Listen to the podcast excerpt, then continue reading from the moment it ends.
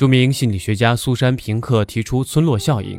所谓的村落效应，就是指持续的面对接触带来的正向的心理体验，它会让我们更加的健康，心智更加的清明，获得一种村落生活般的归属感与幸福感。那么，村落效应可以解决我们的社交焦虑吗？社交焦虑的核心问题可以分为三个大类。第一个，FOMO，Fear of Missing Out，错失恐惧。错失恐惧这个词现在已经是社会学上跟心理学一个比较重要的词汇了。我第一次读到这个词还是从扎克伯格解辑的那本书，叫《社交的本质》。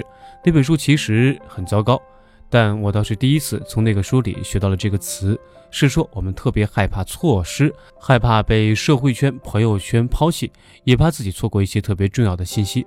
但我们在这个信息的海洋当中，好像没有真正的知识和有用的东西。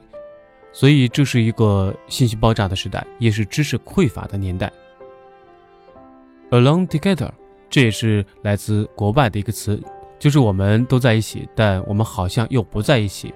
这是一个全球通行的状况，在移动互联网时代非常多。比如打开朋友圈，发现首页我居然一个都不认识，不知道这些人什么时候成为我们的微信好友。我们在朋友圈里大多只是泛泛之交。Multitasking 就是多任务管理。有一派观点是指我们大脑可以专注于一件事情，才能有更好的创造力，才能深入的思考。但也有一派说，其实我们的大脑在进化，有可能我们的后代可以同时多任务管理。其实一些非常聪明的人是很擅长多任务管理的。有两个著名的人，一个是克林顿，一个是帽子。克林顿能一边玩填字游戏，一边同时给七八个将领传达命令，并且特别的精准。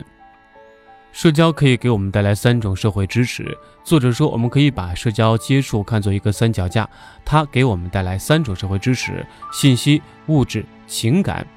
有很多的时候，没有人真正的想过社交到底是什么，社交对我们又意味着什么。信息，比如是社会工具、社交媒体。物质支持有一个典型的例子，罗一笑的事件。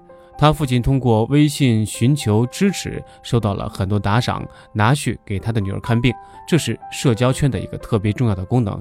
第三个是情感的支持，因为人是情感动物，需要被关爱、关注、被支持，然后被理解、被信任、被点赞。它基本上囊括了我们对一个社交网络和一个社交圈所有的诉求。我个人喜欢一个简洁的划分，就是情感需求和工具性的需求，基本上叫做两个核心需求。两大核心的观点，第一个是我们每个人都需要一个特别亲密的朋友圈，我们只有家人是不够的，我们还需要一些朋友。第二个是面对面互动比上线互动更重要。六条原则，作者觉得这样一个网络时代需要打造一个智能的村落环境。第一条要认识你的邻居，和他们很多的交流。第二条呢，要多使用电子邮件、电话。但是因为我们在一个社交的网络当中，我们选择的那一个媒介一定是大家都在用的媒介。第三条是建立一个多元关系的村落。基于 Facebook 的研究，有一个特别著名的理论叫做回音壁效应，就是人的潜意识里比较习惯去寻找同类，寻找跟自己观点相同的人。但这会造成我们越来越闭塞，我们对于不同的意见越来越缺乏耐心，使群体之间更加隔阂。作者强调建立多元化的村落关系，是要你去接纳跟你不同的人。第四条，线上跟线下的比例要因人而异。第五条，幼儿要更多的同家长、同伴、老师互动。第六条，我们需要更多的面对接触，但是要辩证看这个问题。国情不同，现实的条件不同，有时候没有选择的时候，互联网平台起码建了一个去面对面接触的机会。四组关系：一、线下社交与线上社交。传统社交跟线上社交到底哪一个让我们更幸福呢？在社会学里面，传统社交及线下的社交能带给我们更大的幸福感。那么线上社交到底能带给我们什么呢？学术圈目前争议很多，基本上两派观点：一派认为线上社交跟线下社交是竞争关系，是争夺时间的关系；另一派观点是线上社交与线下社交是一个特别好的补充，丰富的延展，它构成了我们的社交整体。腾讯研究院做了一些研究，主要是心理学为主的。结论是，线上社交也好，线下社交也好，单纯社交媒体跟我们的幸福感、孤独感是没有直接关系的。幸福是一件很主观的事情，很多多元构成了我们自己的幸福感，而且每个人对于幸福的定义是不一样的。所以，我觉得作者在这一点上过于把线上社交跟线下社交对立了，把界限画得太清楚了。线上跟线下社交这个界限会变得越来越模糊，我们最终是需要一个整体的社交。二，强关系跟弱关系，弱关系是指所谓的点赞之交，即我们的圈子比较疏远；强关系指我们的家人、亲密的朋友，它构成我们最亲密、最核心的社交圈。那这两个圈子哪个更重要呢？强关系其实带给我们一种情感的支持，不会因为时间的流逝。也不会因为其他事情抛弃我们，但也造成了圈子的固化。弱关系没有那么紧密，但带来了大量的信息和新的机会。弱关系给我们带来了更多的可能性。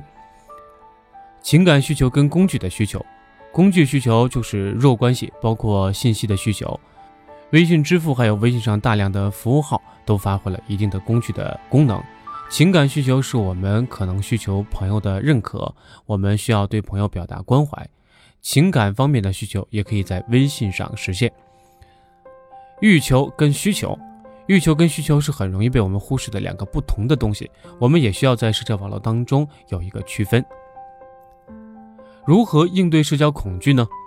一，找到社交的最佳尺度，社交是可以有一个最佳尺度的，不管是线下还是线上，要掌握主动权。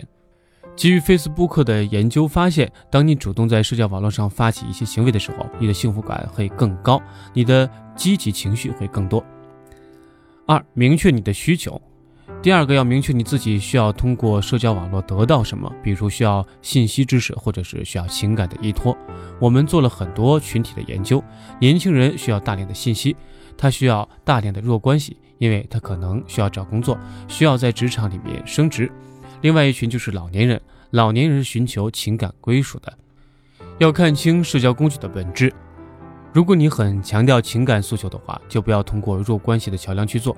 所有的媒介都是有麻痹性的，对于这种媒介的麻痹性，每个人的抵抗力、自制力不同，有的人会更沉迷，更容易被绑架；有的人自制力更强，他容易从这当中跳出来，回归真实的生活。